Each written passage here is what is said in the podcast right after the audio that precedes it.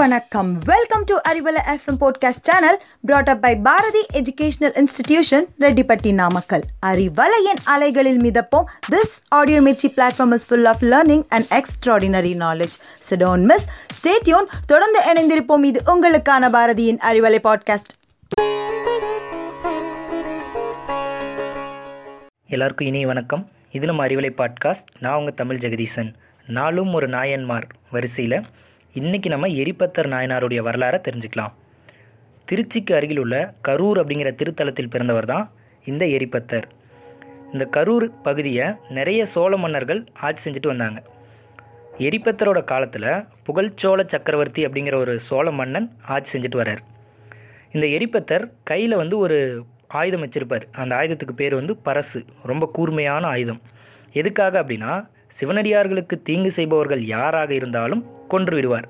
இதுதான் இவருடைய பணி. சிவனடியார்களை காப்பாற்றுறது தான் தன்னோட வாழ்க்கை பணி அப்படின்ற எண்ணம் இவருக்கு உண்டு.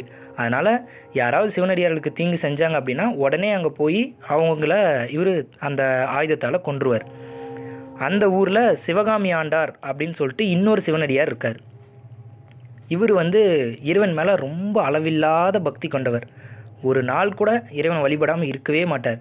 தினமும் காலையில் குளிச்சுட்டு நந்தவனத்துக்கு போய் பூக்கள் நிறைய பறிச்சுட்டு வந்து அதை அழகாக மாலையாக தொடுத்து இறைவனுக்கு அதை அந்த மாலையை அணிவித்து வணங்கி வழிபட்டுட்டு தான் வருவார்.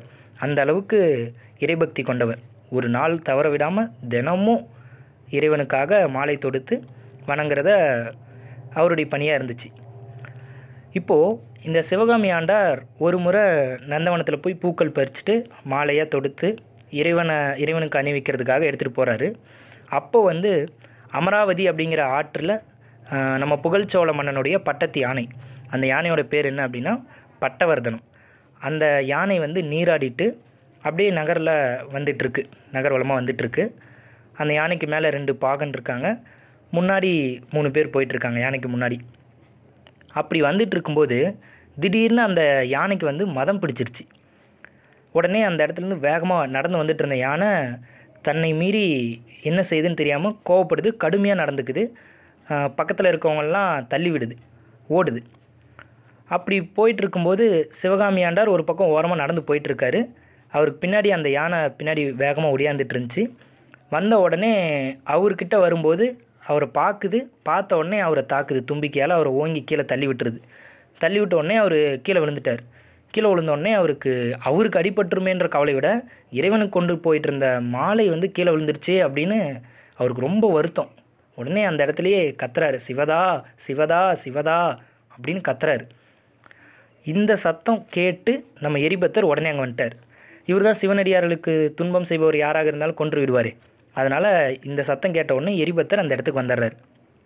வந்த உடனே பார்க்குறாரு சிவகாமி ஆண்டாரை கைப்பிடிச்சு மேலே தூக்கி விட்றாரு. உடனே அந்த யானைக்கிட்ட போகிறாரு தன்னோட பரசு ஆயுதத்தால் அந்த யானையோட துதிக்கியை வெட்டிடுறாரு. யானை இறந்துருச்சு. தடுக்க வந்த அந்த அஞ்சு பாகன்களையும் பாகர்களையும் இவர் வெட்டிடுறாரு. உடனே இந்த செய்தி வந்து மன்னன் புகழ்ச்சோழனுக்கு காவலர்கள் மூலமாக தெரியுது. உடனே கோவப்பட்ட புகழ்ச்சோழன் தன்னோட நால் வகை சேனைகளையும் கூட்டிட்டு அந்த இடத்துக்கு வராரு. ரொம்ப கோபமாக வரார். ரொம்ப ஆசையாக வளர்த்த பட்டத்து யானை இல்லையா? அதனால் கோவத்தோடு வரார். யாரோ பகைவர்களால் நம்ம யானைக்கு வந்து தீங்கு நேர்ந்துருச்சு அப்படின்னு கோவமாக அந்த இடத்துக்கு வரார். வந்து பார்க்குறாரு கீழே ஒரே ரத்தமாக இருக்குது யானையுடைய துதிக்கை வெட்டப்பட்டு யானை இறந்து கிடக்குது. மன்னருடைய பாகர்கள் அந்த யானை பாகர்கள் இருக்காங்க இல்லையா? அவங்களும் அஞ்சு பேரும் இறந்து கிடக்குறாங்க. யார் இதை செஞ்சது அப்படின்னு சொல்லிட்டு கேட்குறாரு மன்னன் கேட்குறாரு உடனே அங்கே இருந்தவங்களாம் எரிபத்திரை வந்து கை காமிக்கிறாங்க. அவருக்கு ஆச்சரியம். என்னது? ஒரு சிவனடியாராக இந்த செயலை செஞ்சது அப்படின்னு ஆச்சரியம். ஏன்னா அவரை பார்க்கும்போதே எரிபத்தரை பார்க்கும்போதே அவருடைய தோற்றத்தை வச்சு அவரும் ஒரு அடியார் அப்படின்றத தெரிஞ்சுக்கிறாங்க. உடனே ஒரு சிவனடியாராக இதை செய்தது? அவ- அவர் மேலே தப்பு இருக்காது. என் யானை பிழை செய்திருக்கும் அப்படின்னு நினச்சிட்டு அவர் உடனே எரிபத்தர்கிட்ட வந்து என்ன நடந்ததுன்னு கேட்குறாரு அவர் சொல்கிறார் சிவனடியார்களுக்கு தீங்கு செய்பவர்கள் யாராக இருந்தாலும் நான் கொன்று விடுவேன். சிவகாமி ஆண்டாருக்கு உன்னோட பட்டத்தியானை வந்து தீங்கு செய்தது அவரை தாக்கியது. அதனால் நான் அந்த யானையை கொண்டுட்டேன் தடுக்க வந்த பாகர்களையும் கொண்டுட்டேன் அப்படின்னு எரிபத்தர் சொல்கிறார் உடனே மன்னன் இருந்துட்டு நீங்கள் செய்தது வந்து சரியே எந்த தவறும் கிடையாது. ஆனால் இந்த யானைக்கு உரியவன் நான். இந்த யானையை வந்து வளர்த்துனது நான் தான். இந்த யானைக்கு உரியவன் நான். நீங்கள் என்னை கொன்றுங்க அப்படின்னு சொல்கிறான் மன்னன். உடனே ஆச்சரியம் இருக்குது என்னடா மன்னன் இப்படி சொல்கிறாரு அப்படின்னு சொல்லிட்டு. ஆனால் உங்களோட பரசு அப்படிங்கிற புனிதமான ஆயுதத்தால் என்னை நீங்கள் கொல்ல வேண்டாம். என்னோட உடைவாளால் என்ன கொன்றுங்க அப்படின்னு சொல்லிட்டு மன்னன் வந்து தன்னோட வாளை எடுத்து எரிப்பத்திரிட்ட கொடுக்குறான். உடனே இவர் வந்து கையில் வாங்கிக்கிறார். ஏன் அப்படின்னா மன்னன் வந்து அவன் மேலே தப்பு இருக்கிறதா நினச்சிட்டு வாங்கலைன்னா அவனே வாளால் தன்னைத்தானே கழுத்து அறுத்துக்குவான். அப்படின்ற காரணத்தினால உடனே அந்த வாளை வந்து அவர் வாங்கிடுறாரு. நம்ம வந்து இப்படி ஒரு மன்னன் இந்த இடத்த வந்து ஆட்சி செஞ்சிட்ருக்கான். இவனை வந்து நம்ம கொல்லக்கூடாது. இந்த இடத்துல நம்ம தான் நம்மளுடைய கழுத்தை அறுத்துக்கணும். தன்னைத்தானே நம்மளே இறந்து போயிடணும் அப்படின்னு வந்து அவர் முடிவெடுத்தார். தற்கொலை செஞ்சுக்கணும் அப்படின்னு முடிவெடுத்துறாரு அதனால் என்ன பண்ணுறாருன்னா அந்த வாளால் தன்னோட கழுத்தை அறுத்துக்க போகும்போது மன்னன் வந்து பிடிச்சிட்றான் கையை பிடிச்சிட்றான். இல்லை நீங்கள் வந்து உங்கள் மேலே தவறு கிடையாது. என் மேலே தான் பிழை. இந்த யானை என்னோடது. இதுக்கு காரணம் நான் தான். நீங்கள் என்ன தான் கொல்லணும்னு சொல்லிட்டு அந்த வாளை வந்து மன்னன் வந்து பிடுங்குறான். பிடுங்க முடில எரிபத்தர் இல்லை நான் நான் தான் தப்பு செஞ்சுட்டேன் அப்படின்னு சொல்லிட்டு அவர் வந்து அவரை வந்து அறு அறுத்துக்கிறதுக்காக போகிறார் இப்படியே நடந்துட்டு இருக்கும்போது அந்த இடத்துல இறைவன் வந்து காட்சி தரார். காட்சி தந்து எரிபத்தா நிறுத்து மாண்டவர் மீண்டெழுவர் அப்படின்னு இறைவன் சொல்கிறார் உடனே அந்த அஞ்சு பாகனும் உயிர் பெறுறாங்க. யானையும் உயிர் பெறுது. நம்ம சிவகாமி ஆண்டாருடைய கூடையில் பூக்கள் நிரம்பிடுது உடனே இது வந்து நான் நிகழ்த்திய திருவிளையாடலே அப்படின்னு சொல்லிட்டு எரிபத்தருக்கு வந்து முக்தி கொடுத்துட்றாரு இறைவன்.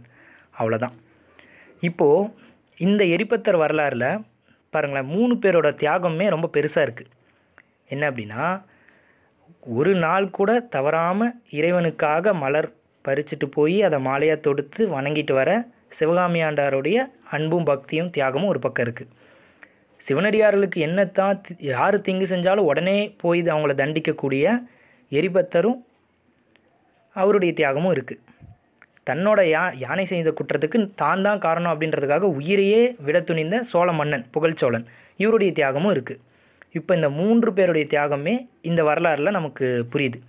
இதில் யாரோட தியா தியாகம் வந்து சிறந்தது அப்படிங்கிறத உங்களோட சிந்தனைக்கே விட்டுடலாம் சரி. நாளை மீண்டும் வேறொரு நாயனார் வரலாறில் சந்திப்போம். அதுவரை இணைந்திருங்கள். இது நம்ம அறிவிலை பாட்காஸ்ட். நான் உங்கள் தமிழ் ஜெகதீசன். நன்றி. வணக்கம்.